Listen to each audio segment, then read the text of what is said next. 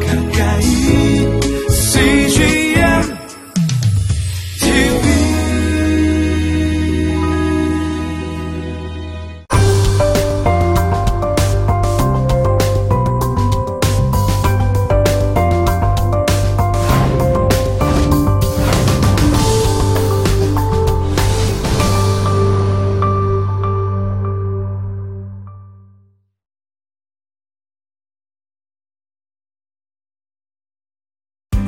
성령님의 역사가 아니면 아무도 회개하고 하나님께 나올 수 없어요. 성령님의 책망하시는 죄에 대해 책망하시는 역사가 있어야 돌아올 수 있어요 주님께. 둘째, 믿음을 판단하는 기준은 믿음의 대상에 주목하는 거가 아니에요. 믿음을 판단하는 기준은 믿음의 대상에 주목하는가에 달려 있는 거예요. 내가 얼마나 열심히 이게 율법주의예요. 믿음의 대상 주님이 나를 위해서 하신 것을 바라보는. 그게 연약할지라도 참된 믿음. 셋째, 믿음으로 환란 중에 평안을 누리는 거예요. 그리스도를 바라볼 때 우리는 환란 중에서 평안을 누릴 수 있어요. 계속해서 자기를 쳐다보면 그런 평안은 없습니다. 믿음은 주님을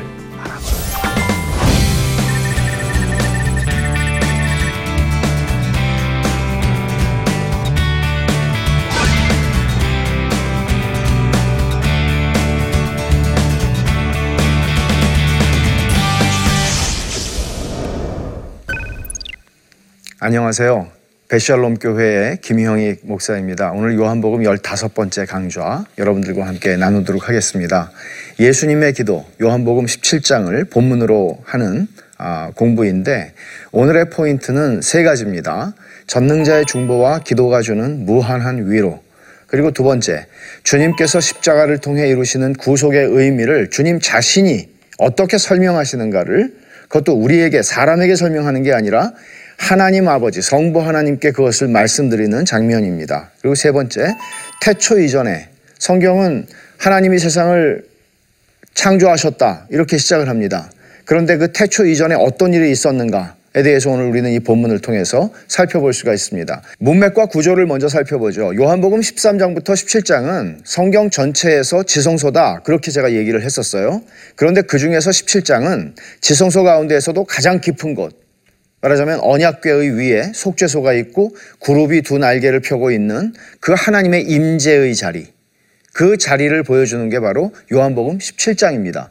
요한복음 17장은 예수님께서 대제사장으로서 십자가에서 죽으시는 그 제사를 주님이 이루시기 전에 그 제사의 의미가 무엇이고 또 그 제사를 드리시는 대제사장으로서 우리를 위해서 기도하시는 그 내용이 요한복음 17장입니다. 그래서 어떤 면에서는 이게 진짜 주기도문이에요.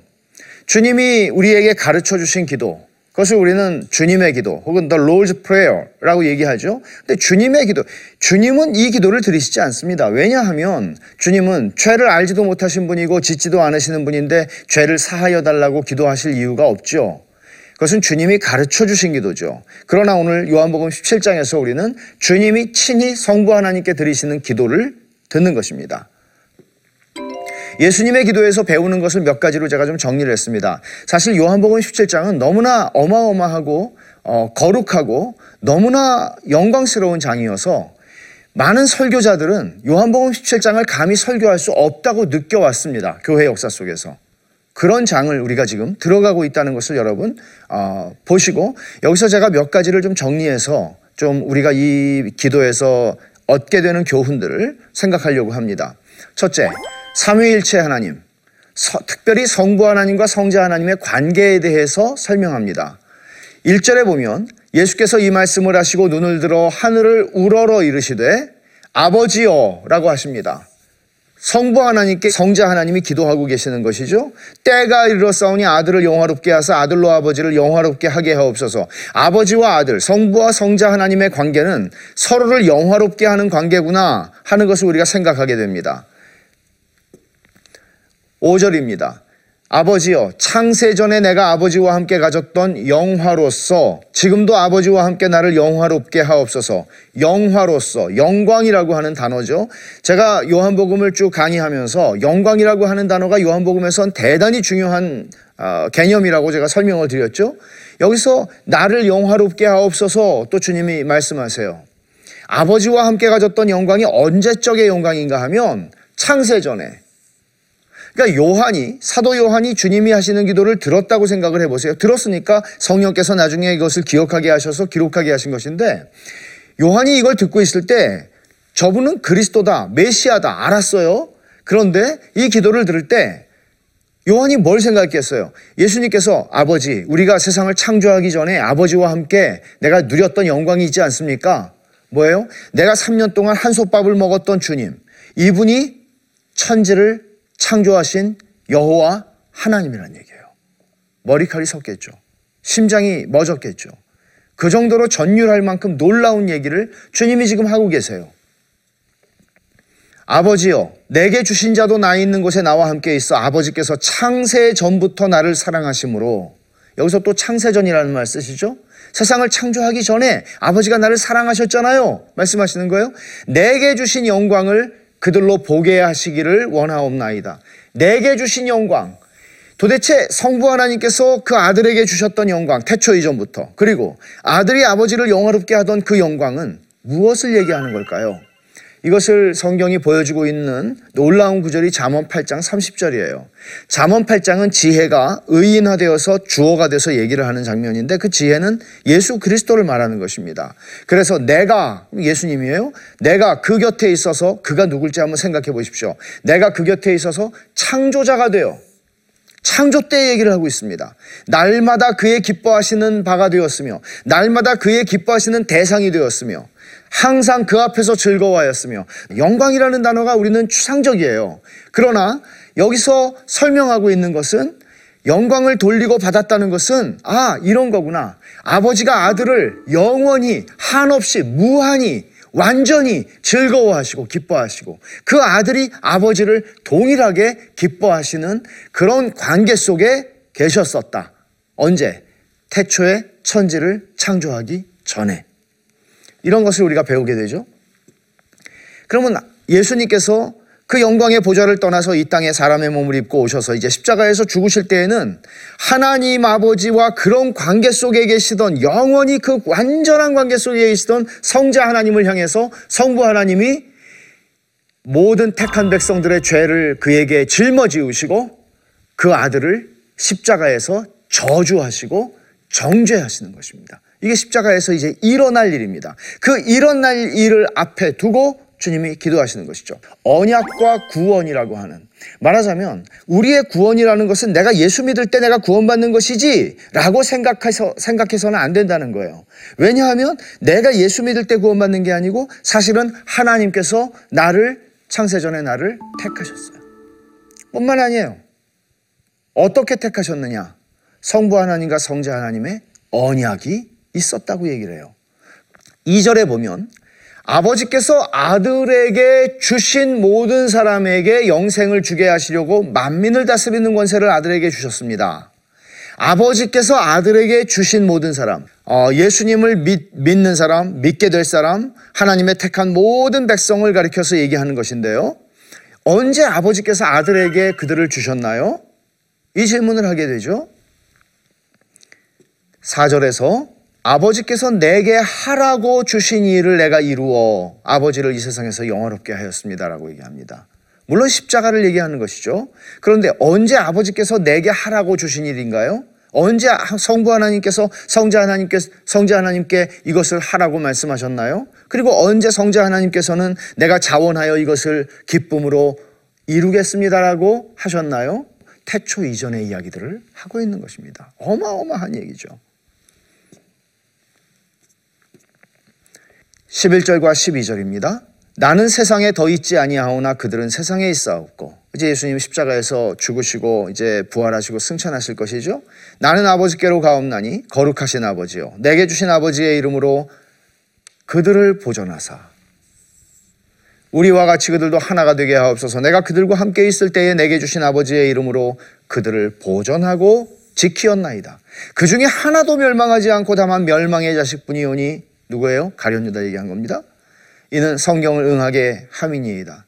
그러니까 예수님께서 우리의 구원을 설명하시는 방식은 뭔가 하면 하나님께서 내게 주신 아버지께서 내게 주신 그 사람들 하나도 잃어버리지 않고 그들을 내가 지켰고 보호하였습니다. 이제 내가 아버지께로 갑니다. 아버지께서 그들을 우리의 언약한 바대로 지키고 보호하여 주십시오. 그래서 이것을 신학자들은 창세전에 하나님께서 성삼위 하나님께서 맺으신 이 언약, 우리의 구속을 이루기 위하여 맺으신 언약, 이것을 구속 언약이라 그렇게 얘기를 어, 하기도 합니다.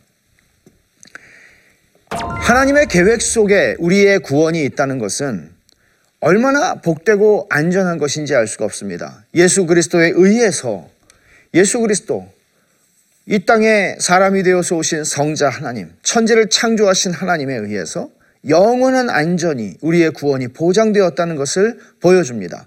그럼 그리스도인이란 누구냐? 어떤 사람이냐? 요한복음 17장의 언어로 설명하면 아버지께서 아들에게 주신 모든 사람입니다. 우리는 전부 내 관점에서 생각해요. 내가 예수님을 믿었다. 내가 예수님을 영접했다. 내가, 내가, 내가. 그러나 성경이 가지고 있는 논점은 아주 정확해요. 그것은 하나님께서 나를 부르셨다. 하나님이 나를 아셨다. 하나님이 나를 택하셨다. 하나님이 나를 구원하셨다. 하나님이 나를 찾으셨다. 내가 하나님을 찾은 게 아니고 하나님이 나를 찾으셨다. 나는 찾은 바 되었다. 중요한 얘기입니다. 그러니까 아버지께서 아들에게 주신 모든 사람. 여러분 한번 생각해 보세요. 내가 예수님을 믿는 사람이다. 내가 믿었다. 나중에 내가 예수님을 혹시 부인하게 되진 않을까? 어려움이 생길 때 내가 예수님을 떠나지 않을까? 거기서 성경이 얘기하는 우리의 구원은 거기서 더 나아갑니다. 그것은 아버지께서 아들에게 주신 자예요. 빼앗을 자가 없어요. 세 번째로 우리가 요한복음 17장에서 보게 되는 것은 영생의 정의, 영생에 대한 것입니다. 요한복음이 강조하고 있는 것은 생명 혹은 영생이라고 하는 이 서로 번갈아 사용되는 단어인데 영생이 무엇이냐?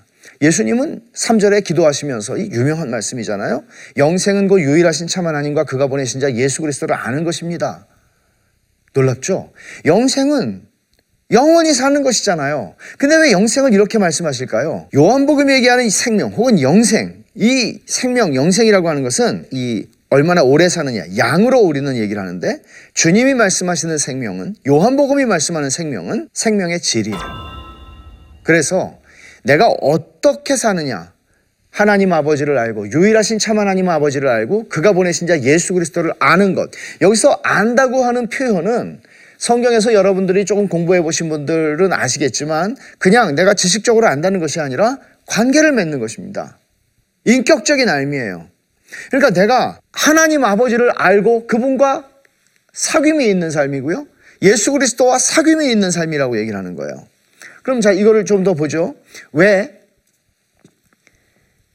왜 영생을 말씀하면서 영생은 유일하신 참 하나님 아버지를 아는 것이라고 말하지 않고 하나님 아버지와 그의 보내신 자, 그가 보내신 자 예수 그리스도를 아는 것이라고 말했을까요?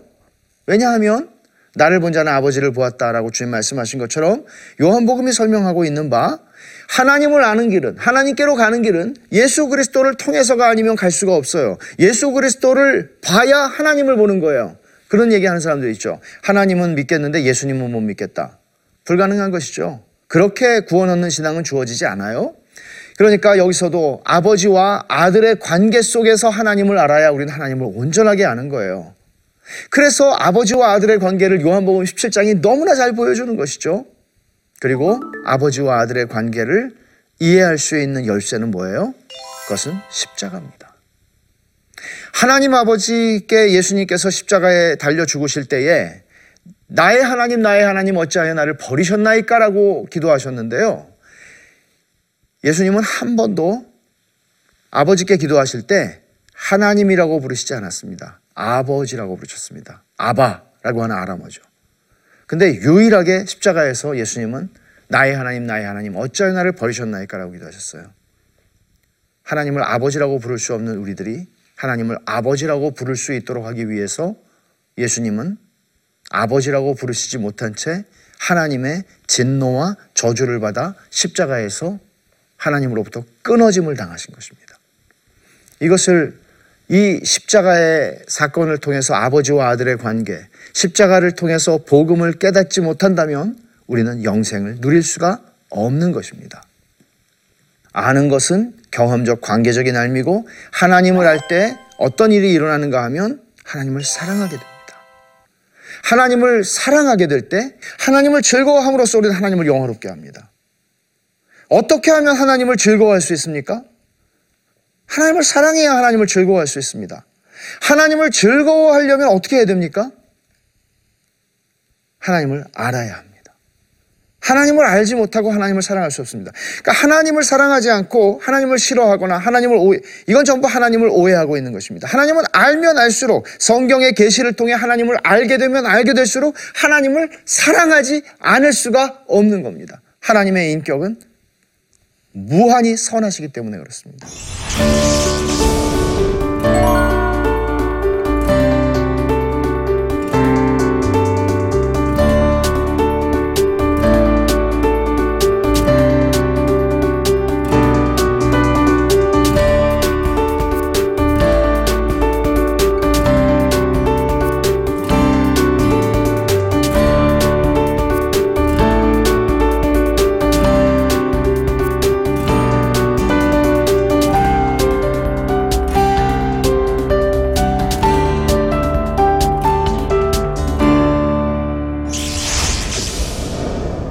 번째 성화. 교회가 교회와 성도가 거룩해지는 수단인 말씀을 주님이 말씀하셨습니다. 17절입니다. 그들을 진리로 거룩하게 하옵소서. 아버지의 말씀은 진리니이다. 진리로 거룩하게 하옵소서. 주님은 다른 수단들을 말씀하시지 않았어요. 진리로 거룩하게 하옵소서. 아버지의 말씀, 이 말씀이 저들을 거룩하게 할 거를 나는 압니다. 우리도 알고 있나요? 주님은 거룩하게 되기를 원하셨고 거룩하게 되는 수단으로 진리, 하나님의 말씀을 말씀하셨습니다. 그러면 과연 거룩함이라는 것이 우리의 관심사입니까? 정말 여러분들은 성경을 공부하기를 원하시는 것이 관심사입니까? 호기심입니까? 아니면 정말 거룩해지는 것입니까? 하나님의 말씀을 더 알기를 원하는 것이 여러분의 관심사입니까? 아니면 거룩해지는 것입니까? 그것을 주님 말씀하는 거예요. 저는 D.L. 무디가 이 19세기 말의 그 위대한 복음 전도자였던 D.L. 무디가 한 이 놀라운 말 정말 좋아하는 말인데 여러분과 나누고 싶습니다. 하나님께서 그분께 철두철미하게 완전히 바쳐진 사람과 함께 그런 사람을 위해 그런 사람을 통해 그런 사람 안에서 그런 사람 곁에서 어떻게 역사하실 수 있는지 세상은 아직 보지 못했다. 나는 그런 사람이 되고자 최선을 다할 것이다. 거룩을 추구했던 사람이죠. 이런 사람으로 나는 이, 이 땅에서 살아가고 싶다. 근데 어떻게? 진리로 거룩하게 하옵소서. 그리스도인은 아버지의 말씀을 지키는 사람입니다. 그래서 6절에서 말씀하시기를 세상 중에서 내게 주신 사람들에게 내가 아버지의 이름을 나타내었나이다. 그들은 아버지의 것이었는데 내게 주셨으며 그들은 아버지의 말씀을 지키었나이다. 제자들 말씀하는 거죠. 결국 예수님을 믿는다는 것은 무엇입니까? 성경을 공부하는 자라는 얘기입니까? 아니죠. 진리의 말씀을 배우고 진리의 말씀을 통해서 아버지와 그 아들을 알며 그리고 이 말씀을 기쁨으로 순종하여 살아가는 그 사람들이 그리스도인입니다. 다섯 번째로 교회에 대한 말씀이 있습니다. 삼위 하나님 안에서 교회의 하나됨이 세상을 향한 교회의 증거다라고 주님 말씀하십니다. 그러니까 성부, 성자, 성령 하나님이 하나이신 것처럼 교회가 하나가 됨으로써 이 세상 앞에 교회가 복음을 전하게 되고 하나님의 존재를 드러내게 되는 것입니다. 어느 정도의 하나됨인가를 살펴보면 11절에 우리와 같이 그들도 하나가 되게 하옵소서. 이게 무슨 말이에요?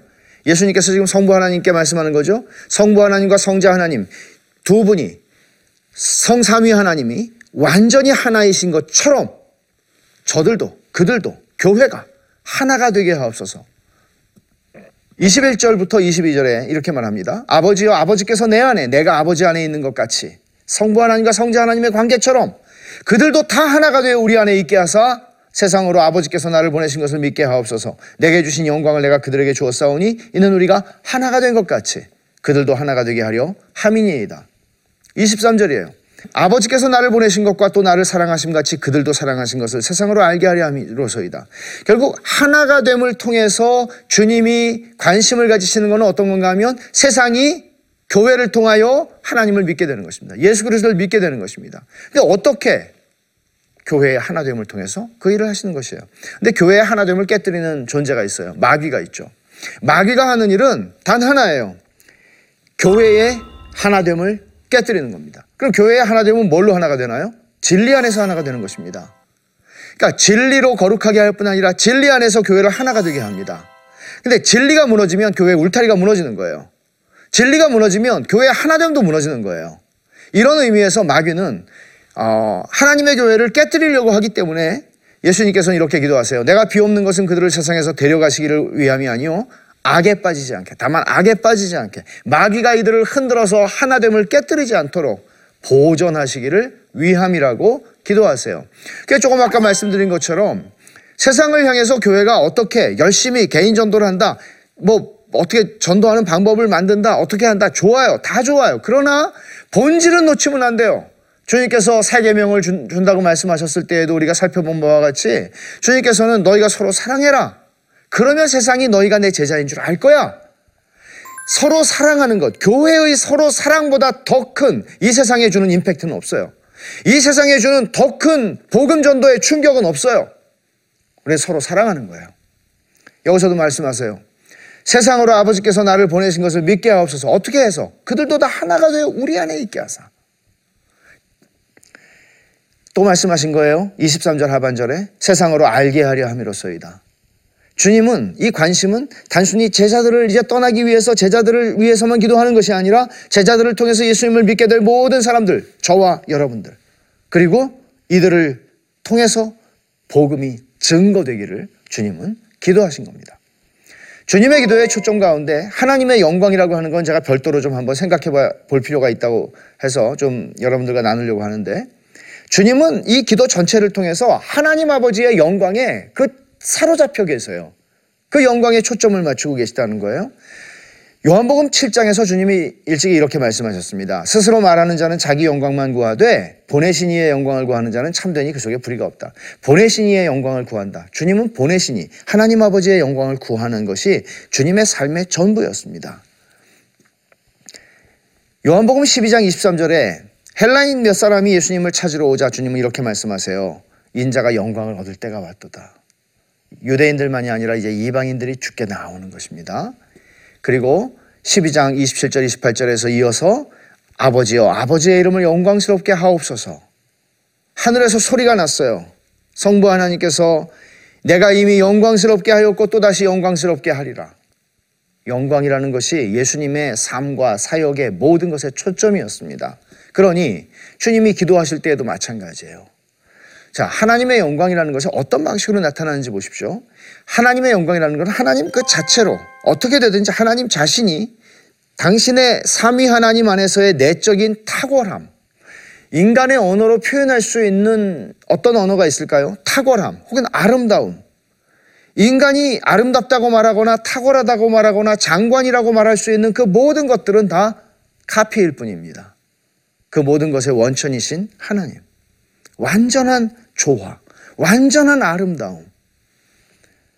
그 자신이 영광이십니다. 그런데 그 내적인 탁월함이나 위대함이 외적으로 비추어집니다. 비치신 하나님께서 그것을 비추십니다. 비추심으로써 하나님은 당신의 영광을 드러내십니다. 당신의 영광을 나타내십니다. 요한복음 17장 22절과 24절에서 한 말씀이 그거예요. 내게 주신 영광을 내가 그들에게 주었사오니 내게 주신 나의 영광을 그들로 보게 하시기를 원하옵니다. 내게 주신 아버지께서 내게 주신 영광을 그들이 그리고 세상이 볼 수 있게 해주십시오. 세 번째로 하나님의 영광은 피조물로부터 받으시는 영예이고 찬송입니다. 빛이 하나님의 영광의 빛이 비추어지자 그 탁월하심과 아름다움이 세상을 향해 비추어지자 그것을 받, 받고 눈이 뜨여진 거듭난 하나님의 사람들이 그걸 보는 거예요. 그리고 하나님께 마땅히 받으실 영광을 돌려드리는 거예요. 그게 피조물로부터 받으시는 영예이고 찬송인데 마지막 날에 만물을 새롭게 하실 때에는 온 천하 만물, 온 세상이 하나님을 영화롭게 할 것입니다. 이게 하나님의 영광이라고 하는 개념이에요.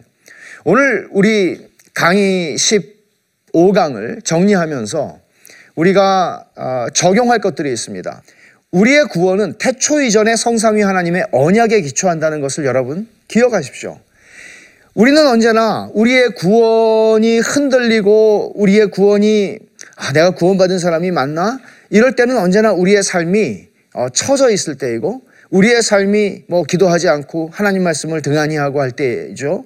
그러나 성경이 우리에게 말씀하는 것은 내 구원의 확실성과 내 구원의 확증은 내 삶이 어떤 상태에 있는가에 의해서 왔다 갔다 하는 게 아니라고 말해요. 우리의 구원은 성삼위 하나님 안에서 이미 태초 이전에 약속하신 구, 구속의 언약에 근거하는 것이고 그러므로 여러분 이 말은 어마어마한 말입니다. 우리의 구원은 태초 이전에 창세 전에 성삼위 하나님의 언약에 기초하는 것입니다.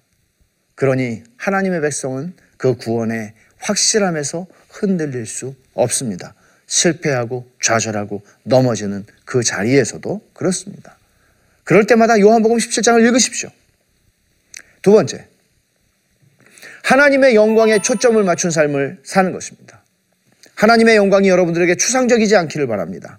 하나님의 영광은 하나님을 즐거워함으로써 우리는 하나님을 영화롭게 합니다. 여러분 하나님을 즐거워하십니까? 여러분의 성경을 읽고 기도하고 교회 생활하고 봉사하고 하는 모든 것들이 하나님을 즐거워하면서 하는 것입니까? 바울 사도가 말한 것처럼 너희는 먹든지 마시든지 무엇을 하든지 다 하나님의 영광을 위해서 하라. 어떻게 하나님의 영광을 위해서 합니까? 하나님께서 우리에게 주신 모든 좋은 것들을 즐거워하며 그러나 그것이 단순히 선물이 아니라 하나님 자신, 그것을 모든 것을 공급하신 하나님 자신을 즐거워하며 어떻게 하나님을 즐거워합니까? 하나님을 아셔야죠. 하나님을 아는 것이 무엇입니까? 영생입니다. 우리의 삶의 질을 결정하는 것은 죽어서 영생을 얻는 것이 아니라 이 땅에서 하나님 아버지를 알고 그 아들 예수 그리스도를 아는 어떻게 십자가를 통해서 이것이 우리의 삶의 질을 결정하는 요소입니다. 하나님의 영광에 초점을 맞춘 삶을 사십시오. 세 번째, 지금도 날 위해 기도하시는 예수님을 기억하십시오. 로마서 8장 34절에 누가 정죄하리요 죽으실 뿐 아니라 다시 살아나신 이는 그리스도 예수시니 그는 하나님 우편에 계신 자요 우리를 위하여 간구하시는 자신이라. 지금 하나님 우편에서 지금 우리를 위해서 간구하신다고요. 그때만 기도하신 게 아니라 요한복음 17장에서만 기도하신 게 아니라 지금 우리를 위해서 간구하신다고요. 히브리서 7장 25절. 그러므로 자기를 힘입어 하나님께 나아가는 자들을 온전히 구원하실 수 있으니 이는 그가 항상 살아 계셔서 그들을 위하여 간구하신다고요. 누구를 위해서? 하나님께 나아가는 자들, 하나님의 백성들. 우리를 위해서 기도하신다고 얘기해요. 이게 핍박을 당하고 어려움을 당하는 신자들에게, 1세기의 신자들에게 하나님께서 주시는 위로였습니다. 요한일서 2장 1절 나의 자녀들아 내가 이것을 너희에게 쓰면 너희로 죄를 범하지 않게 하려 함이라. 만일 누가 죄를 범하여도 아버지 앞에서 우리에게 대언자가 있으니 아버지 앞에서 우리에게 대언자가 있으니 얼마나 놀라운 얘기입니까? 곧 의로우신 예수 그리스도시라. 오늘 말씀에서는 이렇게 말씀하셨어요. 20절에 내가 비옵는 것은 이 사람들만 위함이 아니요 또 그들의 말로 말미암아 나를 믿는 사람들도 위함이 누굽니까? 저와 여러분입니다. 하나님께서 이런 은혜를 오늘 이 말씀을 통해서 예수 그리스도께서 십자가를 지기 전에 우리를 위하여 기도하셨을 뿐만 아니라 이 기도는 우리를 위해서 지금도 기도하고 계시는 그 기도의 시작이었음을 아니 태초 이전부터 시작된 것임을 우리에게 보여주는 것입니다. 여러분들이 지치고 힘들고 모든 상황 속에 있을 때 주님이 나를 위해서 기도하신 그 기도를 기억하십시오. 요한복음 17장으로 돌아가십시오. 힘을 얻을 것입니다. 자, 오늘 15강 마치고 이제 다음 주에 16강 마지막 강입니다. 본문은 좀 많습니다. 요한복음 18장부터 21장을 다룰 텐데 예수님의 순환이 있고 죽으심이 있고 부활이 있고 그리고 예수님께서 사명을 주시는 내용을 우리가 다루게 될 것입니다. 다음 주에 하게 되는 것 이것이 결국 지금까지 쭉 공부하신 것을 어, 마무리하는 가장 영광스러운 어, 본문을 우리가 다루게 될 텐데 많이 기대해 주시고 다음 주에 우리 다시 만나도록 하겠습니다. 감사합니다.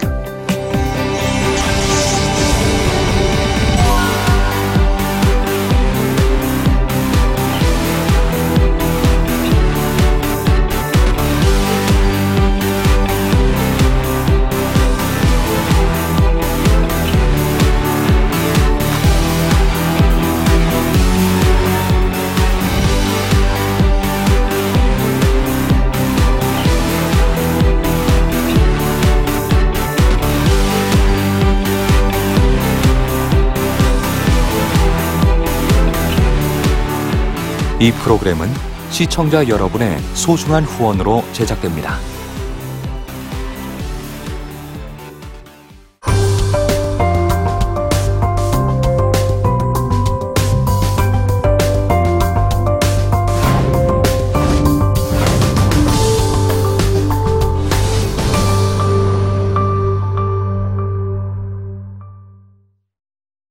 여기 있죠 외로운데 그냥 너는 거기 있음으로써 내가 어떻게 하는 거를 어, 너는 그냥 보기만 하면 돼. 너는 그냥 거기 있는 것이 선교사야.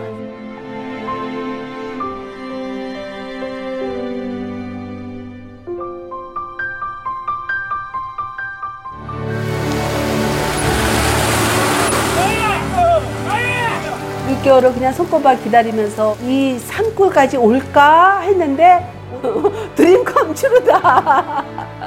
네, 정말 좋았어요.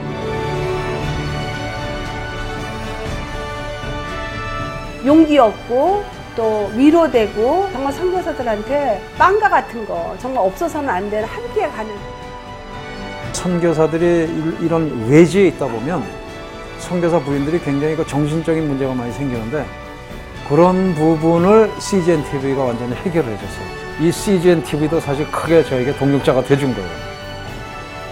온 세상을 위한 복음의 통로 세상을 섬기는 방송 CGN TV 감사합니다. 사랑합니다.